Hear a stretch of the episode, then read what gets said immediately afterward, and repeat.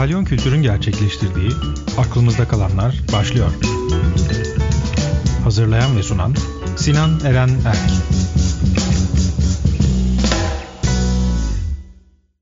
Herkese merhaba. Aklımızda kalanların yeni bölümüne hoş geldiniz. Bugün konuğum Yasemin Semercioğlu. Yasemin nasılsın? İyiyim. Çok teşekkürler Sinancığım. Sen nasılsın? Ben de iyiyim. Çok teşekkürler. Şimdi bugün seninle birçok parçaya bölünen ve sonra sen de birleşen ama aynı zamanda yoğun da bir konuşma e, yapacağımızı düşünüyorum. Belki bunun öncesinde dinleyicilerimiz için biraz kendini anlatırsan sonrasında ufak ufak parçalar açarız ve sonrasında da bunları yeniden birleştiririz. Tabii ki seve seve. Ee, öncelikle çok teşekkür ederim davetin için. Ee, ben kendime şöyle tanımlayabilirim. Ee, tanımlamadan önce nereden başladığımı yani geçmişe doğru gideyim ve işletmede okurken e, lisedeki yeteneğimi yoktan e, yok saymıştım ve çok üstünde durmamıştım. Fakat işletmede okurken e, yeteneğimin e, aslında bir türlü içte gömülmediğini, yok olmadığını fark ettim ve e, seçtiğim yolun yanlış yol olduğunu anlayarak e, Abant Baysal Üniversitesi resim bölümüne girmiştim. E, ilk mezunlarındanım ve e, grafik ana sanat dalı mezunuyum. Oradan e, o üniversitedeki süreçte e, fotoğraf yönümün de ne kadar hani ağır bastığı öğretmenlerim tarafından, hocalar tarafından tespit edilmişti. Ve hatta İzzet Baysal Üniversitemizin kurucusu, Bolu'da hatta birçok üniversite şeyin, e, okulun, hastanenin, birçok şeyin kurucusu, e, çok değerli bir insan onun fotoğraflarını çekmem için beni seçmişlerdi ve İstanbul'a e, burada onun fotoğraflarını çekmeye getirmişlerdi ve orada benim fotoğrafla ilgili temasım e, daha da arttı ve yüksek lisans için İstanbul'a gelme kararı aldığımda önümde iki seçenek vardı. Ya resim ya da fotoğraf. Benim seçeneğim e, ikisini de denerim. Hangisini kazanırsam yönündeydi. E, Marmara Güzel Sanatlara geldiğimde e, hiç unutmuyorum o günü bahçesinde oturdum ve e, bir karar almam gerekiyordu çünkü ikisine aynı anda giremediğimi öğrendim e, ve o kararım fotoğraftan yana oldu. Çünkü amacım resimle fotoğrafı da birleştirmekti. Ee, ilk kişisel sergimi daha üniversitede öğrenciyken 97 yılında fotoğraf sergisi olarak açmıştım. E, ve Marmara Güzel Sanatlar'da e, fotoğrafta yüksek lisansa karar verdim ve o yolda ilerledim. E, sonraki sergilerimde de zaten o amacımı, hedefimi gerçekleştirdim. E, fotoğrafla e, resmi birleştirdim. Fotopainter sergileri açtım. Akbank'ın e, sanat galerilerinde, farklı şehirlerde ve İstanbul'da e, yüksek lisans e, devam ederken e, Fotoğraf Dergisi'nden gelen teklifle Fotoğraf Dergisi'nde çalışmaya başladım. Haber sorumlusu olarak, editör yardımcısı olarak e, ve e, Nadir Edeydi ed editörümüz Ömer Serkan Bakır vardı. Şu an hatta derginin sahibi. E, orada işte röportajlar yapıyordum. 98, 2000'ler, 2000 bir falan o yıllar arasında. E, fakat e, bir taraftan da eğitmenlik yönümde devam etsin istedim ve e, eğitmenliğe başladım. E, resim eğitmenliğim hala devam etmekte.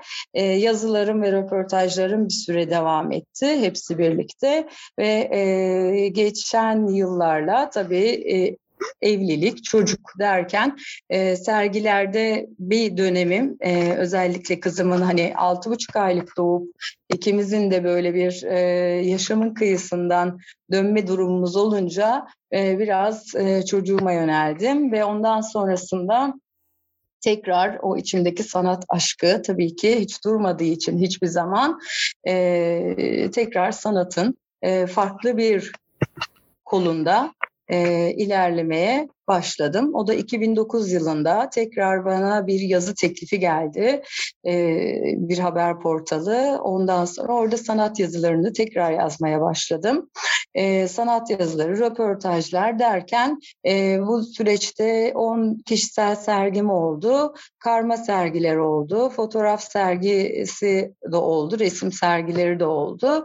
Ee, ve e, yazma sürecimin sonrasında sanatın içinde her alanında olduğum için e, koordinatörlük kimliğim de ortaya çıktı.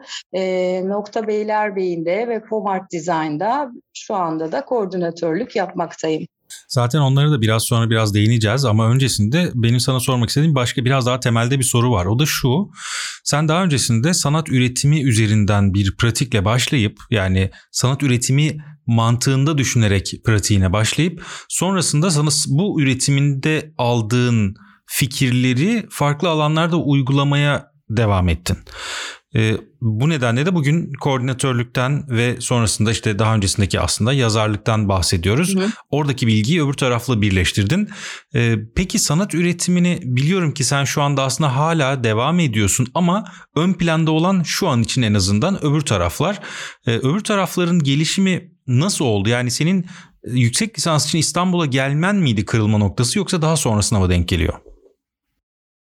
Aslında ilk kırılma noktası işletmeden resime geçmiş olmam. İkinci kırılma noktası ise yüksek lisansa İstanbul'a gelmiş olmam. Yüksek lisansa İstanbul'a geldiğim anda o bahçede verdiğim o kararla yani fotoğraf mı resim mi zaten o süreç başlamış oldu. Çünkü e, o normal bir e, süreçte ilerlemedim. Yani yüksek lisans yaptım evet bitti değil. Fotoğraf dergisi yaşantım başladı. E, Babylon'da onların arşivi için e, fotoğraflar çekiyordum. Gece foto, e, gece işte sahne fotoğrafçılığı sürecim başladı. E, yine Babylon arşivi için festivaller, Akbank Caz ve İKSV Caz için fotoğraflar çekiyordum. Ondan sonra bu da birkaç yıl sürdü. Bunlar aslında hepsi birbiri birbirini bütünleyen bir döngü gibi yani biri olmazsa diğeri de olmaz gibi geliyor bana. Ee, bilmiyorum sen nasıl düşünüyorsun? Ben aslında bunu ıı, söylemeni bekliyordum. Çünkü bunlar çok tamamlayıcı yapılar ve sen de bunun tamamlayıcılığının farkında olarak devam edebildin. Peki tabii bu süreçte sen bir sürü insanla da tanıştın ve çok fazla e, bağlantılar kurabildin bu insanlar arasında. Bu da bugün e, senin adını bir yerde söylediğimizde birçok insan tarafından ve sanat camiası içindeki çoğu insan tarafından mutlaka bir şekilde tanınıyor olmanla da bağlantılı oldu. Ama şimdi yakın zamanda da özellikle sosyal mecraların, sosyal medya mecralarının yükselmesiyle beraber tanınma e, mantığı farklılaşmaya başladı. Yani eskiden yüz yüze tanışılan bir konumdan bugün sosyal medyada tanışıyoruz haline geldik.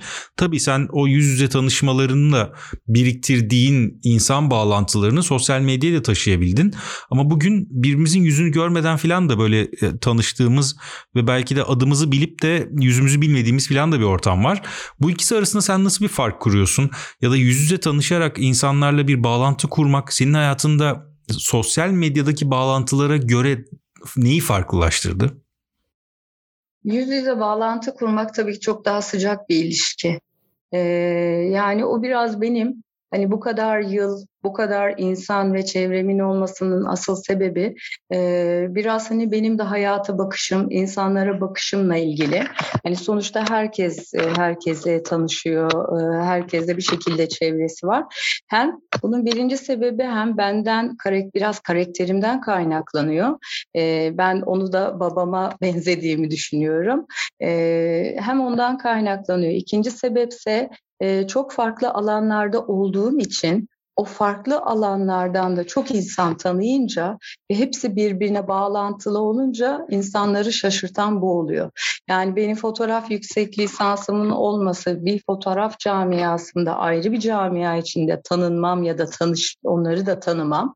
Onlarla yıllarca gelişen samimiyetim bir başka e, camiada e, işte sanat camiasına hani sanat derken şimdi fotoğraf da sanat ama o biliyorsun şimdi sen de biraz iki ayrı dünya gibidir. Ee, asıl hani belgesel tarzda fotoğrafçıların olduğu dünya.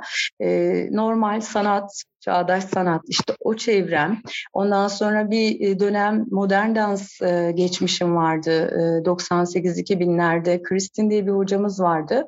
Modern dans yap, yapıyorduk onunla. İşte o dönem tango modaydı. Salsa, latin yeni yeni moda oluyordu. Modern dansa daha yok gibi bir şeydi hani. Onunla çok fazla öyle bir kurslar yoktu. talep edilecek bir şey değil. Çünkü modern dans herkes her yerde kullanabileceğin bir dans da değil. Ama biz farklı sektörlerden birçok insan hani öyle zevkine böyle bir e, eğitime gidiyordu. E, oradan gelişen bir dostluklarım ve çevrem oluyor. Yine yoga vardı o yıllarda 2006'ya kadar hamileliğime kadar e, devam ettirdiğim 98'lerden. E, çok farklı alanlardan farklı insanlarla yıllarca süren dostluğum e, Babilon e, ve konserlerden hani müzik dünyasından da bir kesim var ve bunları birleştirdiğiniz zaman işte o dostluklar ortaya çıkıyor ve şu an sosyal medyadaki dost şeyi soracak olursan dostlukları soracak ol, olursan yani açıkçası benim zaten bu geçmiş yıllardan süre gelen dostluklarım var. Yani öyle çok sosyal medyadan sonradan tanışıp da yani önce orada tanışıp sonradan yüz yüze geldiğim çok fazla insan yok. Zaten herkesle neredeyse birebir tanışıklığım ve bunun da hani daha sıcak bir temas olduğunu düşünüyorum. Biraz bana sosyal medya o anlamda tedirgin edici geliyor. Peki aynı zamanda yanıltıcı da diyebilir miyiz buna? Diyebiliriz. Yani orada böyle çok size yakla yani sizi tanımak isteyen insanların insanlar hani gözünde sizi bir yere yerleştiriyor. E, bu çok fazla bir şey bir yer de olabiliyor. Yani ben hani e, öyle e, çok üst bir şeyde görmüyorum açıkçası kendimi ama e, bir hayran olma şeklinde bir e, durumda olabiliyor. Ben sanatı seviyorum, sanatın içindeyim, sanatçıyım, e, ve kimliğim ister istemez bunları bana yaptırıyor. Benim için çok normal gelen şeyler bir başkası için çok ultra gelebiliyor. O yüzden de hayranlıkla tabii ki takip edebiliyorlar. Ee, birebir görüşmeyle tabii ki oradan görüşmenin yanıltıcı yanları da vardır. Belki olmayan da vardır. Hani herkes farklı deneyimle, deneyimleyebilir bunu. Peki bugün sanat dünyasına baktığımızda aslında yani bu konuyla ilgili e, bir de son olarak bunu sorayım. Sonrasında başka bir konuya da geçmek istiyorum. Bugün sanat dünyasına baktığımız zaman kurulan iş ilişkileri e, ya da e, tanışıklıklar, arkadaşlıklar, dostluklar belki için düşündüğümüzde e, sanal ortam, dijital mecralar yeteri kadar e, sağlıklı bir zemin oluşturabiliyor mu? Yoksa çünkü e, niye soruyorum bunu? Bir taraftan da bu işin bir piyasa dinamiği var ve piyasa dinamiği de bir noktada artık sosyal medyayı temel alarak ilerleyen bir noktaya dönüşmeye başladı. Özellikle pandemi sonrasında. Yani bugün bir sanatçının e, işleri hakkında fikir sahibi olurken onun e, piyasadaki ne yazık ki bu cümleyi bu şekilde kullanmak zorundayım. E, parasal değeri, işlerinin parasal değeri hakkında da bir fikri sosyal medyadan almak gibi bir duruma geldik. Daha çok atölyeye gitmek yerine daha çok sosyal medyadan bunu karar verebilir ya da vermeye çalışır hale geldik. O yüzden yanıltıcılığı sordum aslında. Yani sence bu gerçekten işe yarayan bir formül mü yoksa e, bu pandemi sonrasında biz bunu yeniden yüz yüze atölye görüşmelerinde yüz yüze konuşmalara, kahve içmelere, sohbetlere döndürerek mi toparlayabileceğiz ya da toparlayabilecek miyiz? Bence e, yüz yüze olmalı. Yüz yüze şu anda aslında hani pandemi koşullarına uyarak galeri ziyaretleri de yapılabiliyor. Atölye ziyaretleri de yapılabiliyor. Hani o şeye çok dikkat ederek tabii ki. Ee, ve pandemi sonrasında tekrar her şeyin eskiye döneceğine inanıyorum. Çünkü e, o online e, alışveriş mesela şu an e, yaygın vaziyette. E, yani bilmiyorum hani ben işte online'da bir kıyafet almaya bile açıkçası hani şey yapmış değilim. Şu ana kadar kalkışmış değilim. Çünkü dokunmak, görmek, o dokuyu hissetmek lazım. O yüzden e, sosyal medyadan e, o şekilde sunma değil, birebir yakınen hem sanatçıyı tanımak hem e, resimlerini, resmini, hikayelerini dinlemek e, çok farklı bir etki yaratır diye düşünüyorum. E, ve her zaman hani bir şeye gittiğinizde, bir sergiye gittiğinizde bile eğer e, sanatçıyla geziyorsanız onun anlatımıyla bambaşka bir bakış açısıyla bakıyorsunuz. Ama kendiniz geziyorsanız bambaşka bir bakış açısıyla bakıyorsunuz. Sizde uyandırdığı hisleri duyuyorsunuz. Ama sanatçı size bambaşka bir pencere de yansıtabiliyor mesela sizin görmediğiniz. O yüzden her zaman birebir olması gerektiğini düşünüyorum. Bu dönemin geçici olduğunu düşünüyorum. Bir de tabii şöyle de bir durum var. Ben özellikle tabii bu işin e, sanat piyasası tarafıyla ilgili olan kısmına da biraz e, kafa yormaya çalışıyorum elimden geldiği kadar. Ve sanat piyasası noktasında yani eser alım satımı noktasında sadece bir sosyal medya mecrası üzerinden bir telefonla belki belli filtreler uygulanarak çekilen fotoğrafların çok yanıltıcı olabileceğini düşünüyorum. Ama eğer bunlar dijital mecralar için özel olarak hazırlanmış ve yeni medya işleri ise örneğin tabi orada o mecra zaten o şekilde tüketilmesi gereken bir noktaya geliyor ama e, bir resmi ya da bir heykeli Instagram üzerinden bir yerden deneyimlemek çok mümkün de gelmiyor bana. E, bu noktada ne düşünüyorsun diye sormuştum. Zaten sen de yüz yüze bir görüşmenin ya da e, bir atölye ziyaretinin çok daha sağlıklı olacağını düşünüyorsun. E, böyle işlediği zaman yani sence biz bunu bu, bu noktada düşünüyoruz ama sence koleksiyoner böyle düşünüyor mu hala yoksa koleksiyoner daha çok e, ya en azından senin gözlemlediğin kadarıyla Instagram'dan bakayım ya da PDF'teki görsele bakayım alayım durumunda mı? Bundan değişebilir mi ya da hala böyle mi olacak? Şimdi orada ikiye ayrılıyor. Bir tanınmış sanatçılar. Tanınmış sanatçıların eserlerini zaten biliyorsanız e, çok hani ben şahidimdir e, direkt gördüğünü bunu bana gönder diye hani galericiden talep eden e, birebir görmesine gerek bile yoktur yani. Ama genç sanatçılar için tabii ki e, yakından hani görmek isteyebilir e, o çizgisini ve bütünlüğünü, diğer eserlerini de bir arada görmek isteyebilir. Yani bu anlamda koleksiyonerler de e, açıkçası bilmiyorum ikilemde olabilirler. Hani online e, alışveriş yapan da çok tanıdığım e, koleksiyoner dostum var. Ama bir taraftan da e, bir müzayededen alınan eserin orada çekilmiş fotoğrafının aynısının gelmediğine de şahidim eser hasar şey yani böyle sorunlar var ama fotoğrafta öyle gözükmüyor. Ve siz e, aslında e, hasarlı bir eser alıyorsunuz. Bu da tabii bir risk her zaman için. O yüzden e, biraz koleksiyoner yönünden düşünecek olursak aldığı kişiye, esere göre de değişir.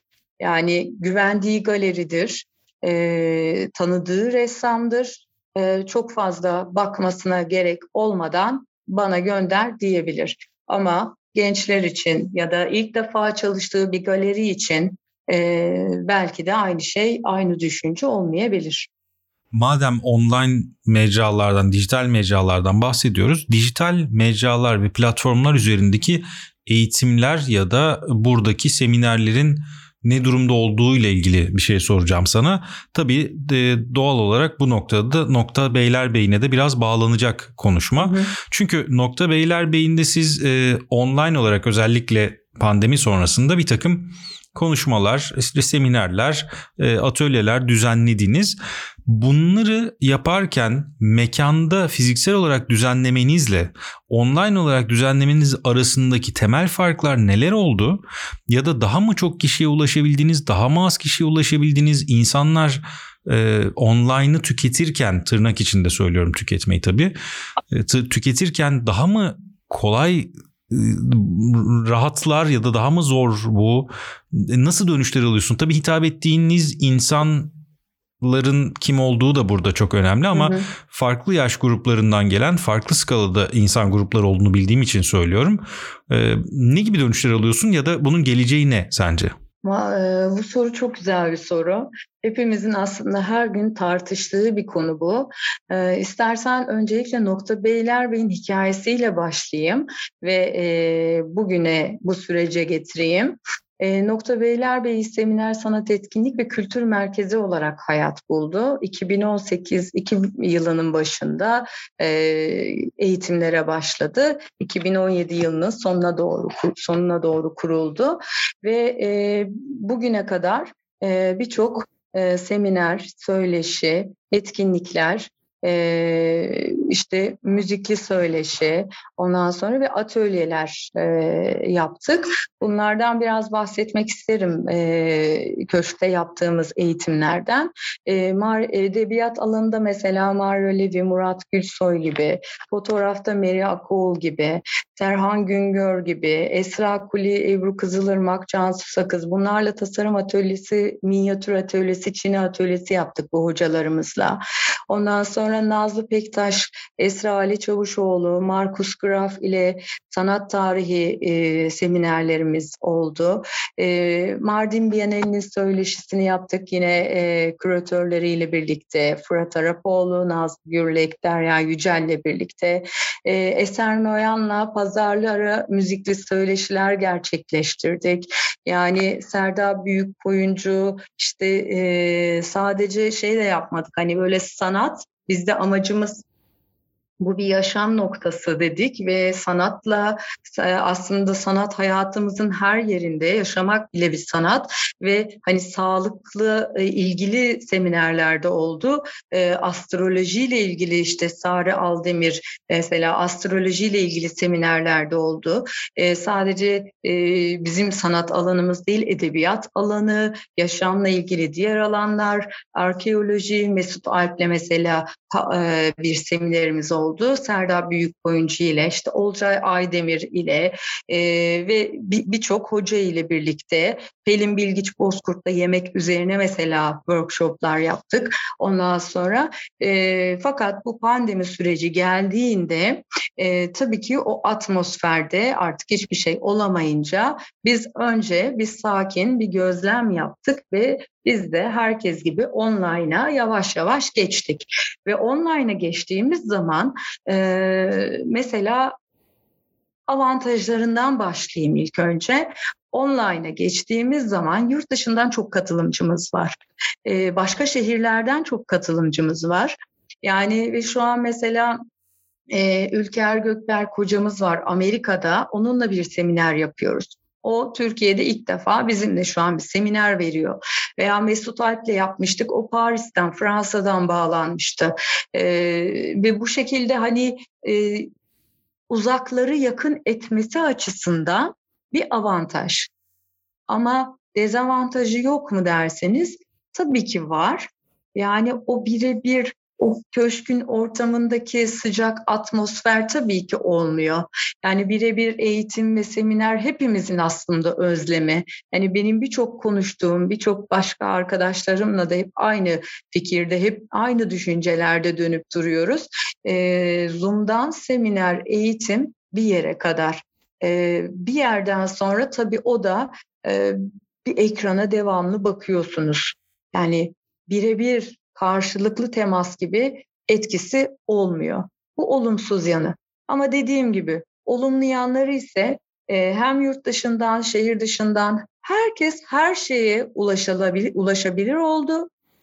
Bu birincisi. İkincisi zamandan tasarruf yapıyorsunuz.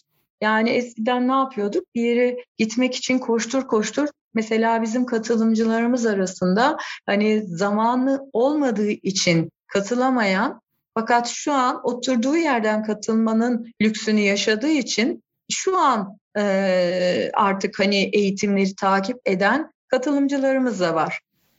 Böyle bir e, iki ikisinin ortasında nasıl devam edecek dersek de e, yani pandemi süresince bu şekilde yine devam edecek.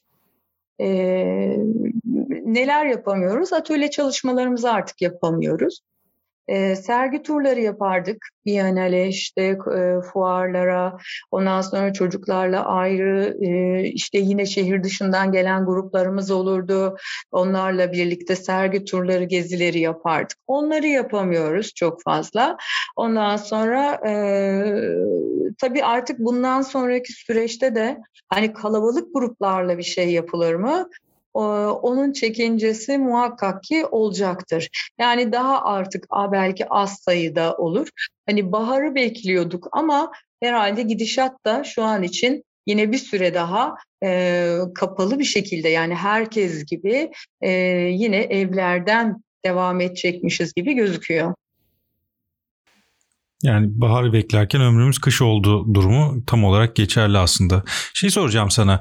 Yani bu tabii e, bir öngörü mü ya da bir tahmin mi bilmiyoruz ama e, bu sene İstanbul Bienalinin gerçekleşebileceğini düşünüyor musun? Yani ben bunu kendi kafamda sorguladığım zaman bir takım tutarsızlıklar varmış ve aslında yapılması isteniyor ama bir türlü de yapılamayacakmış gibi düşünüyorum.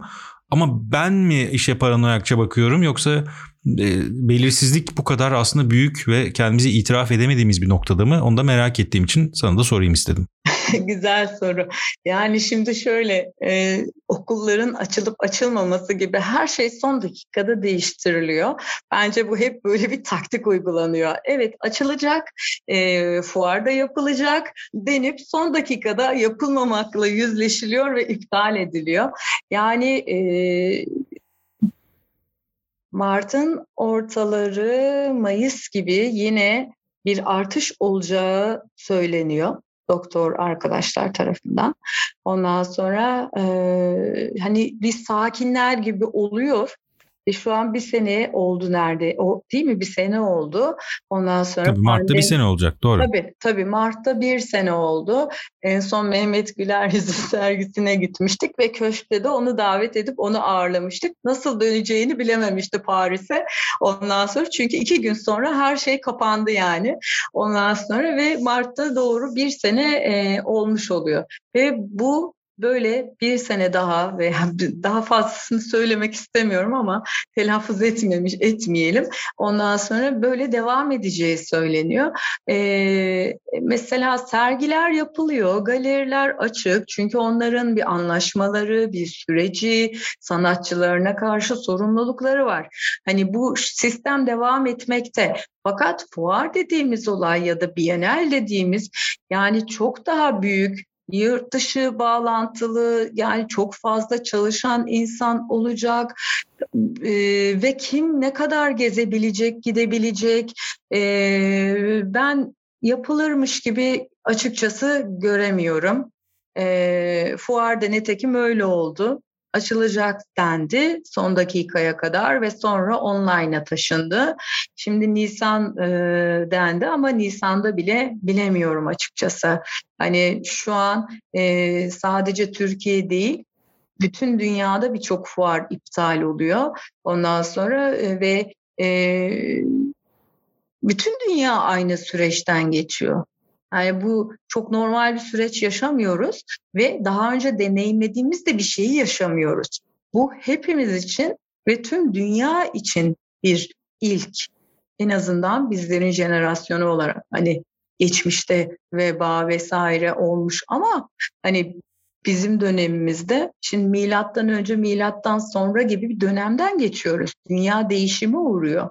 Bu da tabii ki o değişim bireysel olarak hepimizi, kurumları, insanları, ülkeleri, her şeyi etkiliyor. Doğal olarak sanatı da etkiliyor. Şimdi şey de var tabii bir aşı dediğimiz şey de aslında henüz işte tam olarak ortaya çıktı, çıkmak üzere ya da işte uygulanıyor faz 3, faz 4 bunlar biraz da karışık meseleler ama ufak ufak artık aşılanma süreci de başladı. Bunun da seyrini göremiyoruz. Yani ortada bir bir karışıklık küresel anlamda bir karışıklık olduğu zaten kesin. Ama biraz önce söylediğin şeye dönersek orada diyordun ki galeriler açılmaya devam ediyor. Galeri açıklar, e, sergiler açılmaya devam ediyor. Ama sergi açılışları da artık eskisi gibi değil. Artı sergi açılışlarındaki insan kitlesi ya da serginin daha sonra izleyen kitlesi de çok farklılaşmaya başladı. Eskiden bir gün içinde gelen insan belki şimdi bir haftada bir buçuk haftada ancak gelir hale geldi. E bu sanatçıların da bence bir noktada moralini bozuyor. Bir tarafta koleksiyonerlerin de moralini bozuyor.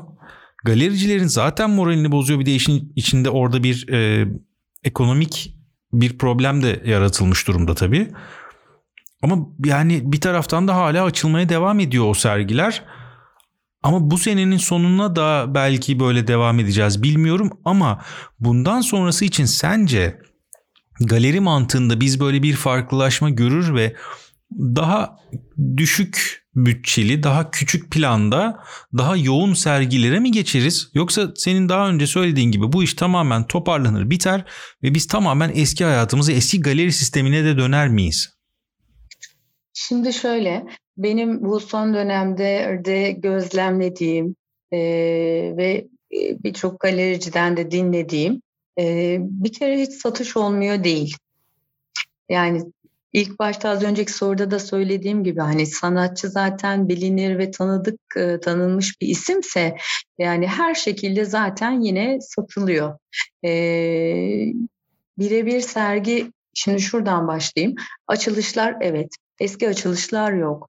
Şimdi bütün güne yayılmış vaziyette. Ondan sonra daha geniş bir zaman aralığına bu açılış adı altında ziyaretler yapılıyor ve daha sonraki ziyaretler de randevu sistemiyle yapılıyor. Gerçekten izleyici, sanatsever aslında her şekilde yine gidiyor. Yani haftada 30 kişi uğruyorsa tabii ki şimdi 15 kişi uğruyor. Ama sonuçta hiç uğramıyor da değil gerçek sanatsever yine bir şekilde o sergiyi gidiyor, geziyor, görüyor. Sonuçta pandemi kuralları içerisinde zaten galeriler ona dikkat ediyor. Hiçbiri o riske girmez. Hani hepsi e, maskesini, işte hijyenine vesaireye dikkat ediyorlar. Onun dışında koleksiyonerler açısından baktığımızda hani satış anlamında baktığımızda şöyle bir noktaya değineceğim Sinan. E, yurt dışına tatile gidemiyorsunuz. Hiçbir şekilde yemeğe gidemiyorsunuz. Yurt içi tatilde yok. Yani birçok hani gider kapısı şu an kapandı. Ve benim gözlemlediğim o gider kapısı kapanan hani oradaki o havuzda biriken e, birikimin sanat eseri almaya kaydığını gözlemliyorum. Çünkü bu bir senedir evlerimizdeyiz. Hepimiz evimize bir şey aldık. Evimizin dekorasyonunu değiştirdik. Evimize bitkiler aldık. Evimize işte e, evde yaşadığımız için evin kıymetini anladık. Evde yaşamanın zevkine vardık ve e, tabii ki bu sanat eserleri alımı şeklinde de birçok e, kişide gözlemlediğim bir konu koleksiyonerler koleksiyonerler e, hala alım yapıyor. Tabii ki belli bir düşüş yine var. Hiç yok değil. Ama bir alım da var. Ve online alanda var. Çok yüksek e, fiyatlarda olanlara cesaret edemeyen yeni koleksiyonerler ondan sonra daha düşük fiyatta şey, e, eserleri online'da rahat alabiliyorlar e, ya da birebir galeriye ziyarete gidebiliyorlar bu pandemi koşullarını e, göz önünde bulundurarak. Ve e, o yani bu gençlere herhalde oluyor ne oluyorsa bu süreçte. Muhtemelen evet muhtemelen çünkü e, genç sanatçılar e, henüz yeteri kadar kendilerini ve yaptıklarını gösterememiş durumdalarsa o atölyelere o insanlar gitmedikleri için ve bu sanatçıların üslubu yeteri kadar koleksiyonerler tarafında da sanatseverler tarafında galeriler tarafında da bilinmediği için onların üretimleri işte daha çok Instagram üzerinden bir görünürlüğe yöneliyor ama başta söylediğim gibi Instagram üzerinden yapılmaya çalışılan görünürlük de oradaki bir takım görüntü problemleri ve mecranın da buna çok iyi izin vermemesi nedeniyle de biraz sallantıya girebiliyor. Yine e, hani established dediğimiz o daha doğrusu dünyada böyle denilen bizde artık e, oturmuş sanatçılığı tescillenmiş mi diyelim nasıl diyelim e, sanatçıların yaptığı işlerin hala e, satılmaya devam etmesine neden oluyor ama bu tabii biraz da piyasayı sarsan bir durum. Yani bu defa genç sanatçıların ortaya çıkması süreci baltalanıyor. Ama biraz önce senin söylediğin gibi de en çok satılan sanat eseri e, kategorisi diyelim. Bu son yıllarda daha çok e, bizi sunulan ulaşılabilir sanat olarak verilen daha düşük e, fiyatlara sahip olan ya da daha düşük boyutlardaki sanat eserleri ama onlar da çoğunlukla genç sanatçılar tarafından yapılıyor derken böyle bir küçük döngüye girmiş durumdayız. Nasıl çıkacağız ben de merak ediyorum. Ee, şimdi ufak ufak artık süremizin sonuna geldik. Ben sana son bir soru sorup biraz bunları toparlamak istiyorum. Yani aslına bakarsan birçok şey konuştuk ama ne olursa olsun bu süre bunlar için yeterli olmuyor. Daha uzun konuşulması gereken şeyler. Ee, belki senin hayatında önemli olan noktaların sadece bir ikisine dokunabilmiş durumdayız. Ee, son olarak şunu sormak istiyorum sana. Peki bundan sonrası için Yasemin Semercioğlu'nun aklındaki 2021 ve 2022'ye dair sanat ortamı ve insanların nasıl buluşup sanat ortamında, kültür ortamını geliştireceğine dair bir öngörü var mı? Yoksa sen de e, bu insanları tanıyor olmana rağmen bizim kadar kafası karışıklardan mısın? Güzel soru. Şimdi yani Sinan e, şu dönemde bu son yıllarda sadece pandemiyle değil aslında bu son yıllarda ben şöyle benim şöyle bir düşüncem var. Yani sosyal medyayla paylaşımlarımızla aslında bir nevi sanat tarihini yazıyoruz. Ee, çünkü sizin her paylaşımınız birbirini tetikliyor. Yani o sizin paylaştığınız kabul görünür olursa bir diğeri a bak bu eseri alayım o zaman diyor. Eseri aldığında koleksiyoner eskiden koleksiyonerler mesela çok şeylerini paylaşmazlardı e, aldıkları eserleri. Şimdi e, ise hani isteyen, arzu eden, yine paylaşmayan da var tabii ama ama hani paylaşmaya paylaşan da var. Ve bir koleksiyoner o eseri aldığında, "Aa tamam bu satılabilirmiş demek ki, alınabilirmiş. İyi sanatçı o zaman." falan deyip böyle birbirinden göre göre göre o zaman ben bu sanatçıya bir sergi açayım şeklinde böyle bir takip, böyle bir döngü var. Ben bunu sezinliyorum. Yani bir nevi e, sosyal medyada o insanı, o sanatçıyı yükseltebiliyorsunuz da, e, yok edebiliyorsunuz da. E, herkes her şeyi yapma e, şeyine sahip şu dönemde paylaşımlarıyla. Yani aslında sanat tarihi yazıyoruz bir yandan da. Küratörüyle, eleştirmeniyle, yazarıyla, normal sanat sergi gezen sanat-severiyle, koleksiyoneriyle, galericisiyle hepimiz hep birlikte şu an e, sanat tarihine e, çentikleri tek tek atıyoruz. Ne yönde gider dersen ne yönde gider? Sen de bizim gibi kafası karışıklardansın demek ki. Ee, biraz evet biraz kafa karışık.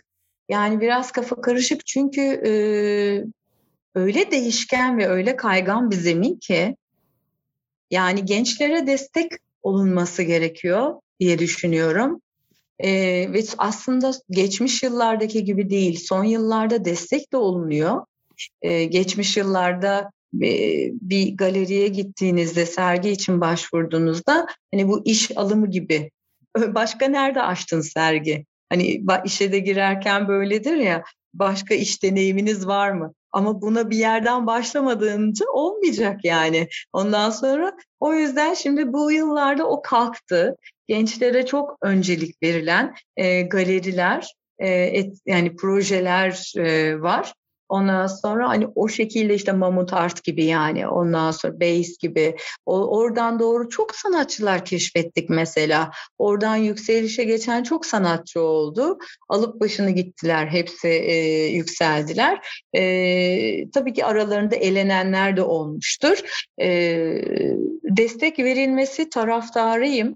Ama bir taraftan da tabii bir koleksiyoner açısından baktığınızda geleceğini tam kestiremediğiniz sanatçının eserini almak düşündürüyor.